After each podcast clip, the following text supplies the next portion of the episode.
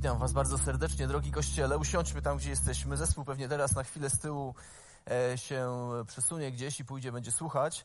E, cieszę się, że jesteście z, nami z tamtej strony.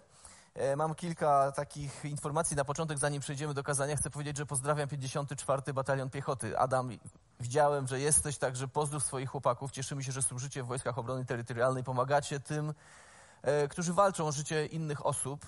E, cieszę się też z tego, że dzieci tam z nami gdzieś są. Pewnie jesteście i mam też dla was zadanie. Dzisiaj będzie taka historia o takim człowieku, który budował miasto. Zawsze myślałem sobie, że jako dorosły chłopak, dorosły mężczyzna chciałbym budować z klocków Lego. Wcześniej robiłem to z córką, no ale teraz nie wypada. Więc dzisiaj możesz, jeśli masz gdzieś klocki Lego albo inne klocki, możesz wziąć i budować e, mur wokół miasta, bo będzie trochę historia o murze wokół miasta, który budował jeden człowiek. E, mam nadzieję, że macie się dobrze i o to się też modlę, i o, żeby Bóg ochraniał nasze domy, nasze rodziny, naszych bliskich, przyjaciół i też sąsiadów, których mamy. Żebyśmy w tym dziwnym czasie mogli rozpocząć, nauczyć się budować od nowa. A dzisiaj jest takie przesłanie, takie kazanie, które właściwie jest wstępem do tego, e, co chcemy rozpocząć za tydzień, a chcemy rozpocząć za tydzień wraz z pomocą też Andrzeja Jakoniuka. Dziękuję Ci Andrzeju za to. Chcemy rozpocząć cykl kazań dotyczących budowania, odbudowywania, odnowienia, patrząc na księgę Nehemiasza, tak jak słyszeliście. I dziś chciałbym zrobić wstęp do tego. Chciałbym, żebyśmy przez ten tydzień też zastanawiali się i myśleli, e, co ten, co ten też Nehemiasz i co też, jakie to ma znaczenie dla nas i dla naszego życia. A zatytułowałem sobie to przesłanie, gdy nie możesz już tego znieść. Zdarzyło ci się przez ostatnie kilka tygodni, że pomyślałeś, już chyba nie mogę znieść tego czy tamtego. Jakieś może sytuacje się zdarzały. I Księga Nehemiasza jest to częściowo kronika, a częściowo nieoszlifowany dziennik modlitwy. Dużo tam będzie o modlitwie. Jest wspomnieniem reformatora, który dokonał niesamowitych e, rzeczy, kiedy czytamy tę księgę. Ona jest mocno połączona z księgą Ezdrasza. Właściwie jest e, powiedziane, że to jeden autor, tylko z dwóch różnych perspektyw jest pokazane to, co się tam działo. Ale centralnym centralną częścią tej księgi jest zwykły robotnik, stojący na ścianie, stojący na murze, w jednej dłoni trzymający e, broń, a w drugiej ręce budujący. Jedną ręką chciał się bronić, czy ludzie, którymi zarządzał, mieli bronić tego, czego budowali, a drugą ręką właśnie budowali. Jest to obraz zmęczenia i czujności w dziele Pana Boga i jest on dla nas pouczający, może być dla nas pouczający.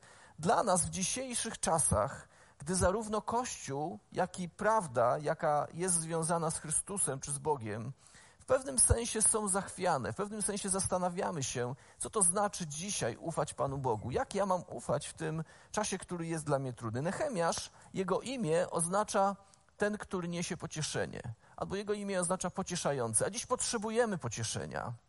Potrzebujemy zachęty i wierzę, że Nehemiasz wniesie w nasze życie taką zachętę i takie pocieszenie. Zazwyczaj, kiedy w kościołach czy w innych miejscach słyszymy zwiastowanie z tej księgi, czy przesłanie z tej księgi, to jest to albo e, podczas projektów budowlanych, albo jakichś kampanii związanych z budowaniem kościoła takim fizycznym budowaniem kościoła. Ale myślę, że głównym przesłaniem księgi Nehemiasza jest to, że w obliczu kryzysu powinniśmy zaufać Bogu, ponieważ On jest, zachwia, nie, on jest niezachwianym Bogiem w tych zachwianych czasach. I wiecie, ta księga, czy to przesłanie dzisiejsze, za chwilę będziemy czytać fragmenty krótkie, to jest dla tych, którzy wierzą, że Bóg stworzył cię do czegoś, co ma wartość. Bóg stworzył cię do czegoś, co ma wartość do czegoś, co trwa wiecznie, do czegoś, co przeżyje mnie i ciebie. Chcielibyśmy tworzyć takie rzeczy, które przetrwają y, próbę czasu, które przetrwają różne inne próby i zostaną z pokoleniami po nas na dłużej. Ale chcę też Cię ostrzec, że kiedy budujemy coś trwałego, kiedy budujemy coś, co chcemy, żeby nas przetrwało, to może nas to sporo kosztować to wiąże się z osobistymi kosztami i nie mam tu na myśli sfery finansowej, choć niejednocześnie, niejednokrotnie też ona będzie brana pod uwagę. Ale kiedy zrobimy krok wiary, aby zrobić coś znaczącego, to bardzo prawdopodobne jest, że cena, którą zapłacimy, będzie znacznie wyższa. Wiecie, to trochę tak jak z remontem. Jeśli ktoś z Was robił remont i zrobił sobie budżet tego remontu, to zazwyczaj odpowiedzcie sobie, możecie napisać też w komentarzu, ile razy więcej za to zapłaciłeś niż zaplanowałeś zazwyczaj więcej niż masz w budżecie. jeśli remontowałeś mieszkanie bądź remontujesz. Chcę powiedzieć, że możesz się dzisiaj czuć i wyglądać i myśleć sobie, ale ja jestem taką zwykłą, codzienną osobą. Taką, która jest w domu, ma być może dziecko, być może jesteś sam, bądź macie dzieci, zmagasz się z nauczaniem online, z pracą online. Jesteś taką zwykłą osobą, myślisz sobie, no co ja mogę? Co ja mogę zrobić? E, możesz czuć się jak zwykła, codzienna osoba albo mało talentowana, kiedy patrzymy dzisiaj na muzyków. Ja też widzę tych, którzy dzisiaj są operatorami kamer i nagłaśniają i, i, i rzucają teksty. Myślę sobie, no nas niesamowite, utalentowane osoby, ale może tak o sobie nie myślisz. To chcę ci powiedzieć, że jeśli myślisz sobie, ja chyba nic nie mogę, to jesteś osobą, której Bóg chce użyć. Bo Nehemiasz w podobny sposób przez, zaraz zobaczymy, jak o sobie myślał. Nehemiasz miał złamane serce z powodu trudnej sytuacji jego ludu i kiedy spojrzał na ich sytuację, to stwierdził, że nie może nic nie zrobić. To stwierdził, że on musi zrobić coś w sytuacji, w której jego lud cierpi i jest rozproszony, bo ktoś musi to zrobić. To jest trochę tak, jak dzisiaj jedzie albo trafia ktoś jest chory i trafia do szpitala. Pewnie nikt z nas tak po prostu na spacer do szpitala by nie poszedł, żeby się poprzechadzać, po, porozmawiać z chorymi dzisiaj. Myślę, że nie jest to naturalne, nawet nie byłoby to rozsądne. Ale są osoby, są lekarze, medycy, pielęgniarki, obsługa, którzy myślą sobie, ktoś musi to zrobić, żeby ci ludzie mogli mieć życie. Więc ktoś musi coś zrobić. Mogę to być ja, możesz to być ty w kontekście odbudowy tego, co Bóg chce zrobić w czasie odbudowywania. Księga Nehemiasza, drugi rozdział, 18 werset, ten fragment będzie nam towarzyszył przez najbliższe kilka tygodni, bo on jest takim, taką myślą przewodnią, która będzie nam towarzyszyła, a jest to, myślę, że zachęcająca dla nas myśl. Pozwólcie, że przeczytam. E, druga część tego fragmentu. Albo cały przeczytam. Następnie opowiedziałem im o dowodach troski mojego Boga, mówi Nehemiasz, oraz o tym, co powiedział mi król. Wtedy odpowiedzieli, dobrze, powstańmy i budujmy. Wezbrała w nich siła i przyłożyli ręce do dobrego dzieła. Czy dzisiaj być może, kiedy jesteś w miejscu, gdzie jesteś, kiedy myślisz, jak myślisz, chciałbyś, czy chciałabyś pomyśleć dobrze, powstanę i będę budował. Wez... Chciałbym, żeby wezbrała we mnie siła, chcę przyłożyć rękę do dobrego dzieła. Cokolwiek to oznacza to czy chcę mieć takie nastawienie i postawy? Mam nadzieję, że tym przesłaniem z Nehemiaszowej księgi Pan Bóg dziś Ciebie do tego zachęci. Oni zaczęli naprawdę dobrą pracę.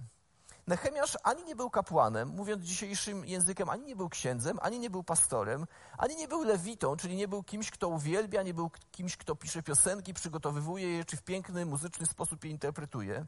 Nie był też liderem wstawienników, chociaż się modlił. Nie był też nauczycielem w kościele dziecięcym, choć wtedy też były dzieci i były nauczane w rodzinach.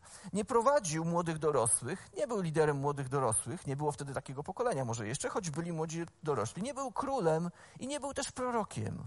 Był zwykłym człowiekiem, który usłyszał pewną informację, a ta informacja, informacja złamała jego serce i doprowadziła do płaczu. To zmiażdżyło jego ducha i doprowadziło do tego, że musiał coś zrobić, nie mógł pozostać tam, gdzie jest. Nie mógł zamknąć się w miejscu, gdzie był i pomyśleć, jest mi tu dobrze, nic mi nie grozi, zostanę tutaj. Nie miał takiej postawy. Ten facet miał bezpośredni dostęp do króla.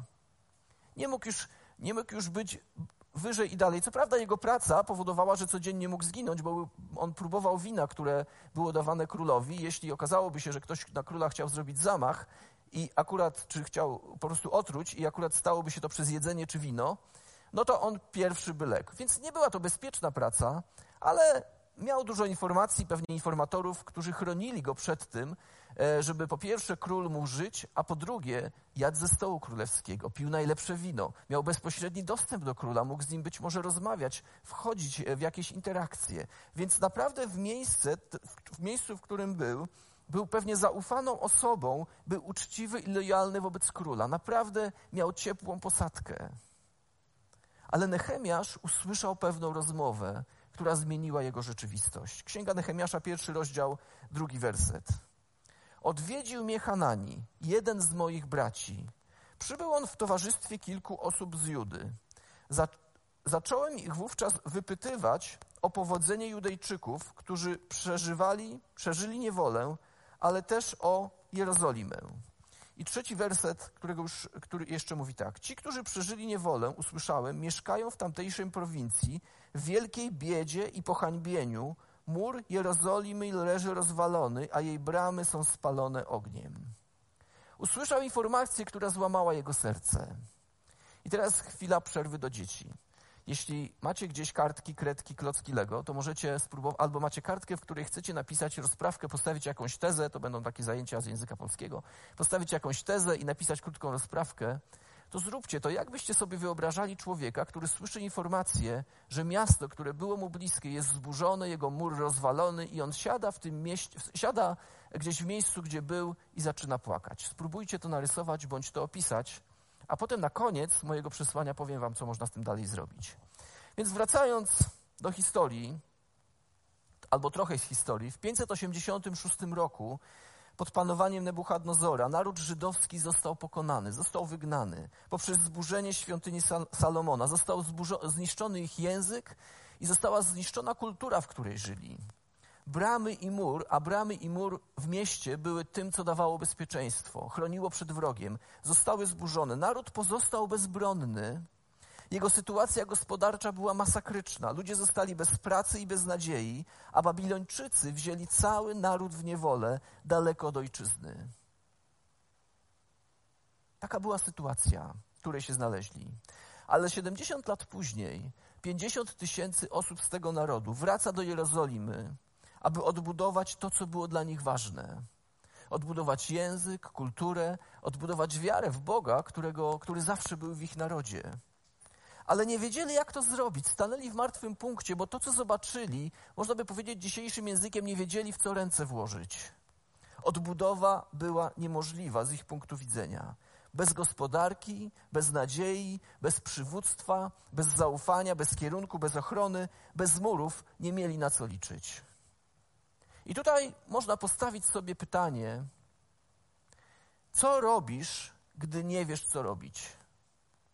Co robisz, gdy nie wiesz, co robić? Prawda, że niejednokrotnie być może dziś myślimy nad tym? Co robię, kiedy nie wiem, co robić? Kiedy wstajesz rano, nie musisz się spieszyć, otworzysz być może, jeśli masz pracę online, otworzysz go, zaczynasz pracować. Właściwie nie wiesz, kiedy jest przerwa, kiedy nie. W tym czasie dzieci chcą otwierać swoje rzeczy. Co robić, kiedy nie wiesz, co robić? Co robisz, kiedy widzisz, że coś łamie ci serce, łamie twojego ducha i wiesz, że coś trzeba zrobić, ale nie bardzo wiesz co? Może tęsknisz za kościołem i za relacjami, które tutaj mieliśmy. I wierzę, że je mamy, tylko w innych miejscach. I myślisz sobie, co zrobić w tej sytuacji, kiedy nie wiem, co zrobić. Chciałbym, czy chciałabym rano wyjść i być z ludźmi wierzącymi, uwielbiać Go, e, poczuć bliskość, żeby ktoś się o mnie pomodlił. Pamiętacie, po lewej naszej stronie zawsze był, było, było miejsce, gdzie mogłeś, czy mogłaś po nabożeństwie pójść i się modlić. Dzisiaj też to mamy, tylko w trochę innej wersji, ale chciałbyś, czy chciałabyś wrócić, przyjść i być w jedności z Kościołem. Co robisz, kiedy coś widzisz i już nie możesz tego znieść? I Nehemiasz podaje nam kilka wskazówek, co on w tym czasie zrobił. I chciałbym nas dzisiaj i siebie zachęcić do tego. Po pierwsze, wiecie co zrobił? Nehemiasza 1,4a. Na te słowa usiadłem i zacząłem płakać.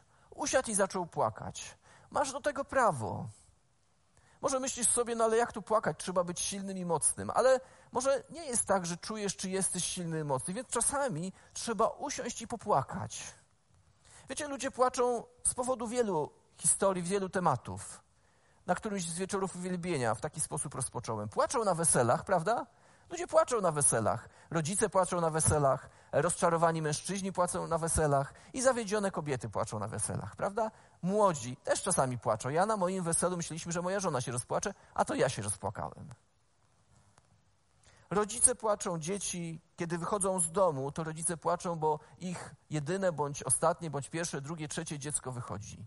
Może niektórzy płaczą z radością, myślą sobie, no będzie trochę luźniej na naszych 50 metrach. Nie.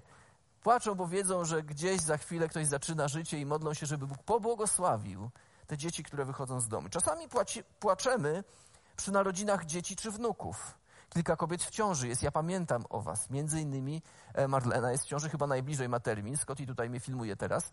E, ale jest też Ewa w ciąży, urodziła niedawno Monika, jest też Ania w ciąży. Nie wiem, czy wszystkie wymienię z was kobiety, ale jeśli ktoś jest jeszcze w ciąży, napisz w komentarzu. Ja też jestem w ciąży, potrzebuję modlitwy. Wiele osób jest w ciąży i może zastanawiacie się, co robić, kiedy nie wiem, co robić. Może jeszcze trochę przeminie czasu, bo jak trafię do szpitala, to być może masz obawy, czy wrócę zdrową, czy moje dziecko będzie zdrowe, tak jak każda inna mama bądź tata zastanawiają się i myślą. Więc płaczemy niejednokrotnie z tego powodu. Płaczemy też z radości, kiedy się dziecko bądź wnuk urodzi, że życie przyszło na świat. Płaczemy przy smutnych filmach, prawda? Myślę, że w ostatnim czasie być może oglądacie wiele filmów. Ja też się zastanawiałem, dlaczego na niektórych filmach płaczę, a na niektórych nie płaczę. Nie mam czasu za bardzo ich oglądać, ale na niektórych łza wokół, bo coś mnie w środku porusza, bo coś porusza moje serce. I dzisiaj spojrzymy na mężczyznę, który płakał nad rozwaloną ścianą. Rzadko się widuje, że ktoś płacze nad rozwaloną ścianą. Nad remontem to już czasami ktoś płakał, myśląc, kiedy się to wreszcie skończy. Kiedy ta kuchnia przyjedzie i już będę mogła, czy będę mógł normalnie gotować. Prawda, że tak jest? Możemy tak myśleć. Albo kiedy w tej łazience wreszcie już wszystko będzie tak, jak trzeba. Ciekawe, gdzie był Nehemiasz, kiedy usłyszał to, co usłyszał. Gdzie on płakał, w jakim miejscu go to złapało. Mnie czasami łapie tutaj, kiedy dzielę się Bożym Słowem, bo coś porusza moje serce na nowo. Może dzisiaj nawet tak będzie, nie wiem, nie zaplanowałem tego, ale Duch Święty wierzę, że też działa we mnie tu teraz i w was tam, gdzie jesteście w waszych domach. Ale ten facet, Nehemiasz, żył prawie jak król, więc nie miał tak po ludzku powodu do płaczu. Miał wszystko, co najlepsze, nie miał powodu do płaczu. Wiecie, myślę sobie, że kiedy miałbym mówić dzisiejszym językiem, to być może, e, gdyby żył dzisiaj, to brałby telefon, wrzucałby swoje selfie, a tam jedzenie na stole króla, a tam wino, a tam fajny stół zastawiony, ludzie się cieszą, jedzą. Może zrobiłby Insta Story z Królewskiego Zamku, a może na TikToku wrzuciłby coś niesamowitego i pomyślał, wow, zobaczcie, w jakim jestem fantastycznym miejscu. Miał być może więcej followersów niż sam król. No bo to, że król żyje po królewsku, to nas nie dziwi, ale że ktoś na dworze króla żyje po królewsku, o, to już mogłoby nas zaskoczyć. On prowadził naprawdę wygodne życie bez większych zmartwień. Oprócz tego, że każdego dnia mógł umrzeć, bo ktoś chcąc okruć króla, najpierw sprawdziłoby się to na nim. Ale było dobrze. I myślę sobie, że kiedy dzisiaj być może skrolujesz swój ekran i przeglądasz, co tam u innych, i naraz widzisz, że jakaś prośba modlitewna się pojawia, jakaś trudna sytuacja. Ktoś być może pisze, że może traci pracę, może ktoś, dziecko kogoś zachorowało, może ktoś tęskni za kimś. Więc skrolujesz, skrolujesz i widzisz, że naraz ktoś z Twoich znajomych coś tam przeżywa. Albo może ktoś prosi nawet o modlitwę, bądź prosi o jakąś taką pomoc, której mógłbyś, czy, mógł, czy ja mógłbym udzielić. I pomyślisz sobie, oj, szkoda. Oj, szkoda, że tam u kogoś tak jest niedobrze. Siedzisz może i do tego nie polecam, ale zaczynasz coś jeść z nudów. Teraz ktoś powiedział, że jak się dzwoni, to się pyta od razu, a co jesz? Nie polecam tego, żebyśmy po tym, jak będziemy już mogli wyjść i trochę się zobaczyć, żebyśmy siebie poznali. Ale myślisz sobie, no oj szkoda, oni tam są, jest im trudno, ale ja jestem tu. Pomodlę się, ale nie wpuszczę tak naprawdę do mojego serca troski o tego człowieka, czy o tę rodzinę, czy o to dziecko, czy o tę osobę starszą, którą znam. Nehemiasz miał wybór. Mógł powiedzieć: Ojej, no w tej Jerozolimie rzeczywiście muru nie ma i mój naród ma trudno. Jak to dobrze, Panie Boże, że to mnie pobłogosławiłeś i ja akurat trudno nie mam. Mógł sobie tak pomyśleć. I pomyśleć, Boże, dopóki jestem tu, gdzie jestem, to dziękuję Ci, będę Cię wielbił i chwalił a będę się modlił, żeby oni jakoś tam sobie poradzili. Ale on mógł podjąć taką decyzję, ale nie podjął inną. Podjął decyzję, ja muszę coś z tym zrobić. Mój naród, kultura, miejsce, gospodarka, tam gdzie w Jerozolimie, gdzie powinno tętnić życie, gdzie Bóg powinien objawiać się w swojej chwale świątyni, tam są same gruzy. Chciał coś z tym zrobić. Musiał zdecydować, że chce wpuścić ten ból do swojego serca, który Pan Bóg pokazał mu. I dzisiaj chcę zadać sobie i Tobie pytanie. Co łamie Ci serce? Co łamie moje serce? W jaki sposób Bóg chce mi coś pokazać i czy to łamie moje serce? co łamie mojego ducha, co nie pozwala mi zostać w miejscu, czego nie mogę już znieść. Kiedy Twoje serce pęka, gdy słyszysz, możesz tu sobie wstawić o czym. Gdy słyszysz być może o biedzie, wiecie, bo bieda na świecie nie zmniejszyła się. Nawet jest większa teraz. Co, co powoduje, gdy słyszysz o wykorzystaniu jednych przez drugich, o przemocy, o bezdomności, o niezaradności, o rozwoju, o handlu albo braku handlu? Co powoduje w Twoim sercu, kiedy myślisz sobie o artystach, o muzykach, o tych, którzy byli w tej branży, są w tej branży i wiesz, że przez najbliższe kilka miesięcy być może nie będą mogli pracować, albo może będą mogli pracować, ale nie będą za bardzo mogli mieć wynagrodzenia z tego tytułu? Co myślisz, co łamie Twoje serce, kiedy myślisz o uczniostwie w Chrystusie? Jak je dzisiaj prowadzić?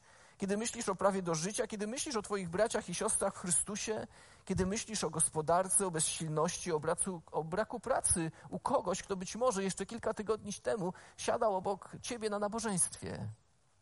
Co myślisz? Czy to łamie moje i Twoje serce? Co myślisz, kiedy wyobrażasz sobie, jak dzisiaj troszczyć się o drugiego człowieka, który jeszcze trzy tygodnie temu mógł się z tobą uściskać na misia, podać ci rękę, mogłeś chwilę porozmawiać albo zostać dłużej, albo mogłeś pójść, czy mogłaś pójść e, do Basi, tam gdzie ona żywiła i, i spędzaliśmy tam czas.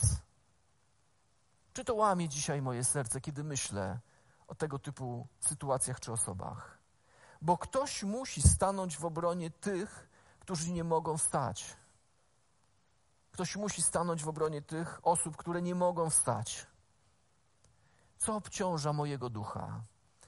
Wiecie, i mam taki przykład, jest sprzed wielu, wielu lat. Ktoś mi kiedyś powiedział na koniec nabożeństwa, pokazaniu, które miałem, nie rób teatru z kościoła. Wiecie, dlatego mi tak powiedział, ponieważ chcąc przekazać Boże Słowo, dobrą nowinę i coś tam o uczniostwie, użyłem miotły, szmaty i wiadra. Jak mnie trochę znacie, to wiecie, że lubię od czasu do czasu, a gdybym mógł, to za każdym razem używałbym pewnie jakichś rekwizytów. Ja chciałem po prostu coś pokazać jako 22 czy 3-letni chłopak. Chciałem coś pokazać, przekazać. Wiecie, zabolało. Chociaż wiedziałem, dlaczego to robię, wiedziałem, dla kogo to robię, ale mimo wszystko zabolało, szczególnie, że był to ktoś z liderów, kto w jakiś tam sposób wyraził swoją opinię, ale wtedy było to dla mnie dosyć dotkliwe. Pomyślałem sobie, że kiedyś chciałbym tworzyć i współtworzyć kościół, w którym użyjemy wszystkiego z wyjątkiem grzechu, aby dotrzeć do ludzi z dobrą nowiną. Wiecie, to co łamie mi serce dzisiaj, kiedy myślę o kościele, to czasami pytania, kto może przyjść, a kto nie może przyjść. Kto może usiąść, a kto nie może usiąść. Wiecie, dzisiaj prawie nikt nie może przyjść, a każdy może być. Prawda? Prawie nikt nie może przyjść, a każdy może być. Bóg się z tym rozprawił. Powiem szczerze, nie podoba mi się wciąż, w jaki sposób żyją niektóre osoby, jaki styl życia prowadzą. Nie tak Bóg to dla Was zaplanował. Właściwie to zburzone miasto i mury miast, kiedy myślę sobie o niektórych sytuacjach, które znam z duszpasterskiej mojej posługi. Dzisiaj się nie możemy widzieć, ale wiem, że te sytuacje, albo domyślam się, że niektóre z nich nie zmieniły się. Może nawet się pogłębiły, bo nikt już ci nigdzie nie zagląda, nie pyta cię, nie musisz e, się może nie tyle tłumaczyć, co coś odpowiedzieć. Ale gdzieś w środku mam złamane serce, żeby zakasać rękawy i zacząć sprzątać to bagno, w którym być może jesteś, bądź być może ktoś jest z Twojego otoczenia. Wiecie po co? Żeby ta świątynia miała mur, który ją chroni, a nie była obrośnięta krzakami. Bo to my jesteśmy świątynią Ducha Świętego. To nasze domy to dzisiaj najmniejsza świątynia, w jakiej się zbieramy, prawda? I chciałbym, żeby ta świątynia mojego domu, Twojego domu, miejsca, gdzie żyjesz, gdzie mieszkasz, miała mur, który go chroni, miała bramę, przez którą wpuszczasz tych, którzy mogą wejść i zamykasz przed tymi, którzy, czy, czy sytuacjami, które nie mogą wejść. Więc łamie mi serce, kiedy myślę, że niektóre świątynie mogą być zburzone, mogą być e, bez opieki, bez troski. A powiem nawet więcej, może to będzie dosadne. A być może niektóre świątynie są obrośnięte krzakami i gdzie każdy może przyjść i nasikać, nawet nie wiedząc, że to czyjś dom. Łamie mi to serce. Bo ponad trzy tysiące lat temu coś złamało serce Nehemiasza. Troska o Boży lud. Troska o ludzi wokół. A co łamie Twoje dzisiaj? Wpuść to tam. Może niech zaboli. Niech spowoduje, że nie będziesz mógł znieść. Niech spowoduje, że może usiądziesz i zapłaczesz. Wiecie, był taki tekst piosenki, że chłopaki nie płaczą. To nie jest prawdą, to jest mit. Napisałem sobie takie zdanie. Lepiej, żebyś ty płakał, niż nad tobą mają płakać. Myślę, że Nehemiasz gdzieś to przeżywał. Lepiej, kiedy on zapłakał, niż nad nim mieliby płakać, że nic nie zrobił. Nie martwię się, że płaczę. Martwię się, kiedy zbyt długo nie płaczę, bo to oznacza, że moja wrażliwość przeszła w obojętność. Coś, co ze mną wtedy jest, coś ze mną wtedy jest nie tak, kiedy nie wzruszam się, gdy inni płaczą, kiedy nie pochylam się nad osobami, które upadły z jakiegoś powodu. Chcę, aby to, co łamie Boże serce, łamało także moje i modlę się o tę wrażliwość, zachęcając Ciebie, żebyś też modlił się, żeby Bóg uwrażliwił nasze serca w tym czasie, kiedy być może rzadziej siebie widujemy, ale o ile bardziej siebie potrzebujemy. Druga lekcja, jaką widzę z tego tekstu, będziemy wracać też do tej lekcji w następnym tygodniu, to Nehemiasz to, co zrobił, to klęknął i zaczął się modlić. Pierwszy rozdział, czwarty werset, yy, druga jego część. Przez wiele dni byłem smutny, pościłem i modliłem się przed obliczem niebios. Przez wiele dni był smutny, to król nawet zauważył, jak będziemy potem patrzeć w tę historię. Możesz sobie pomyśleć, jedyne co teraz mogę robić w domu, to modlić się. Więc to nie obrażajmy Pana Boga. Jedyne, czego nie mogę nie robić w tym czasie, to się nie modlić. Nie obrażajmy Boga, który ma moc, że jedyne co mogę, to się modlić. Możemy się modlić. Bóg plus ty zawsze jest większością. Bóg plus ty zawsze jest kimś silniejszym niż to, co wokół nas. Nechemiasz, czytamy, gdybyśmy, będziemy czytać, że on modli się, wyznaje grzechy swoje i ludzi i czeka na Bożą odpowiedź. Moja modlitwa jest odzwierciedleniem tym, w czym ufam Panu Bogu. Jeśli modlę się w ciągu dnia, Panie Boże, pobłogosław ten posiłek i dziękuję Ci za słoneczny, deszczowy bądź inny dzień i na tym się kończy, no to można by powiedzieć, że moja modlitwa odzwierciedla stopień albo moją wiarę. Natomiast jeśli modlę się, Panie Boże, zmień tą sytuację. Wierzę w to, że Ty mnie zatroszczysz się, bo powiedziałeś, że dbasz o wróble, które ani nie sieją, ani nie zbierają, ale mają co jeść i dajesz im pokarm, to o ileż bardziej o człowieka, o ileż bardziej o Twoje dziecko, brata i siostrę, o ileż bardziej. W ciągu tego cyklu zobaczymy, że Nehemiasz był człowiekiem modlitwy. Miał, będziemy mogli zobaczyć, może nie, nie, wszystkie czytać, ale 12 modlitw, które on wznosił w tej księdze. Zobaczymy go jako niesamowitego przywódcę z wizją, blisko ludzi, z wiarą w Boga, że Bóg dokończy poprzez ten lud swoje dzieło. Że odbuduje mury, które będą chronić miasto, a w tym mieście będzie przybytek i świątynia, w, którą, w którym będą mogli uwielbiać Pana Boga. Jak poradzić sobie z tym, czego już nie możesz znieść?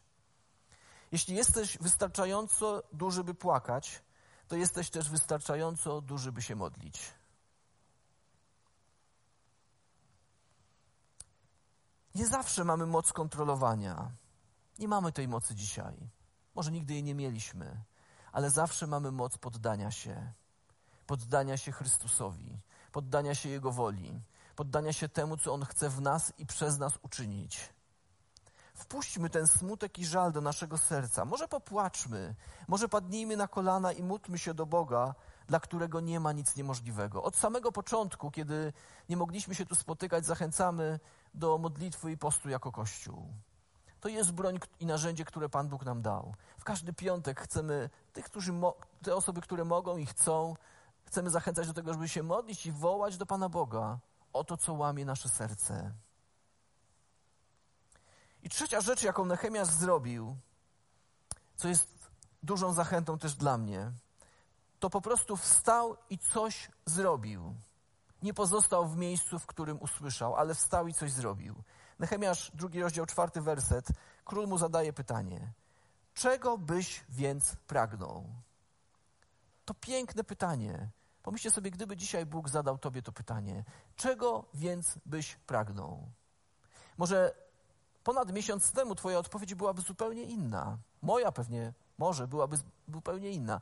Dziś myślę, że będzie zupełnie inna. Ludzie wokół cierpią, są bezbronni, bez nadziei i ktoś z tym coś musi zrobić. Mogę to być ja. W miejscu, gdzie jestem, w sklepie, gdzie chodzę, tam, gdzie na moment spotykam innych ludzi. Być może sąsiada, którego nie znałem albo którego znam i nie wiem, co u niego. Być może u Twojego brata bądź siostry. Pamiętajcie 113. Jeden raz dziennie, jeden telefon do jednej osoby, żeby porozmawiać i o trzy osoby się pomódl. To dobra idea.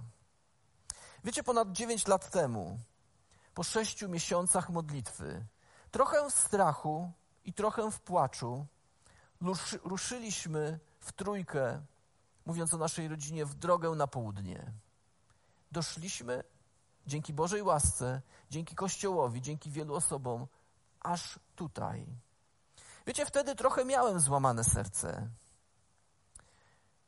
Miałem takie dwie piosenki w głowie. Jedna to Nie wrócę już, a druga to ta ostatnia niedziela. Taki słodko-kwaśny, trochę miałem smak. I ściskało mi gardło, ponieważ wiedziałem, że zostawiam wielu przyjaciół, wiele przyjaźni.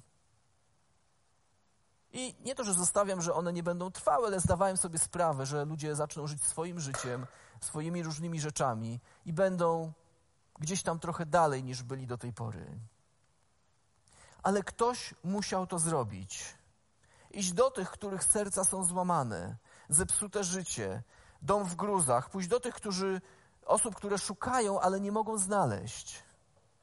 Pocieszeniem było i jest to do dziś, że nie poszliśmy w trójkę sami. Bóg od początku stawiał wokół nas zdolnych, mądrych, oddanych, wiernych, kreatywnych, hojnych ludzi. Część z nich jest tutaj na sali, większość z Was jest tam w domach. Bóg od początku stawiał, nie zostaliśmy sami. Ale ktoś musiał zrobić pierwszy krok. Ktoś musiał to zrobić. To, co dziś łamie moje serce, to fakt, że nie wiem, co u wszystkich Was się dzieje. Gdybym zaczął dzwonić w poniedziałek rano, to pewnie skończyłbym dzwonić w piątek wieczorem. Dzięki Bogu, że tyle nas jest. Co u Waszych dzieci? Co z pracą? U niektórych wiem, u niektórych nie wiem, ale jedno wiem. Bóg widzi Wasz płacz i słyszy Wasze wołanie. Bóg widzi Twój płacz i słyszy Twoje wołanie. Chciałbym pomóc, ale to jest za duże. To, co łamie moje serce, to pytanie: Boże, jak dalej? Boże, jak dalej? Przez dziewięć lat mówiliśmy, prosiliśmy, zachęcaliśmy, naciskaliśmy, różne metody stosowaliśmy, żeby być częścią małej grupy. Małej grupy ludzi, która gdzieś w tamtym czasie mieszka koło siebie, I wiecie, rozpoczniemy budowę albo odbudowę tego kościoła na nowo. Bo dzisiaj właśnie wielu z nas ma swój kościół w małej grupie, tam gdzie jesteście, już bez terytorialnego podziału. Dziś to tam pewnie będziemy mogli wrócić najszybciej, do naszych domów. Tak myślę, że najszybciej tam będziemy mogli wrócić. Dlatego mieliśmy cykl Otwarte Domy, kiedy mogliśmy się spotykać tutaj w społeczności co tydzień. Co tydzień. Dzisiaj chcemy rozpocząć, czy jakby zapowiedzieć cykl Otwarty Kościół, Otwarty Kościół w naszych domach. Może na, rancie, na razie na łączach online. E, może pokażesz światu swoją świątynię, jak ona wygląda, tę fizyczną Twój dom, ale też tę duchową, tę w Twoim sercu. Otwarty Kościół to otwarte serce, czas, dom, troska, zaspokojenie potrzeb. potrzeb. Módl się o to, kogo zaprosić, o Twoich współtowarzyszy, kogo Bóg posyła do Twojego wirtualnego pokoju, bo to tam będziecie przeżywać Bożą bliskość wierzę. Bożej świątyni, jaką jest moje i Twoje serce.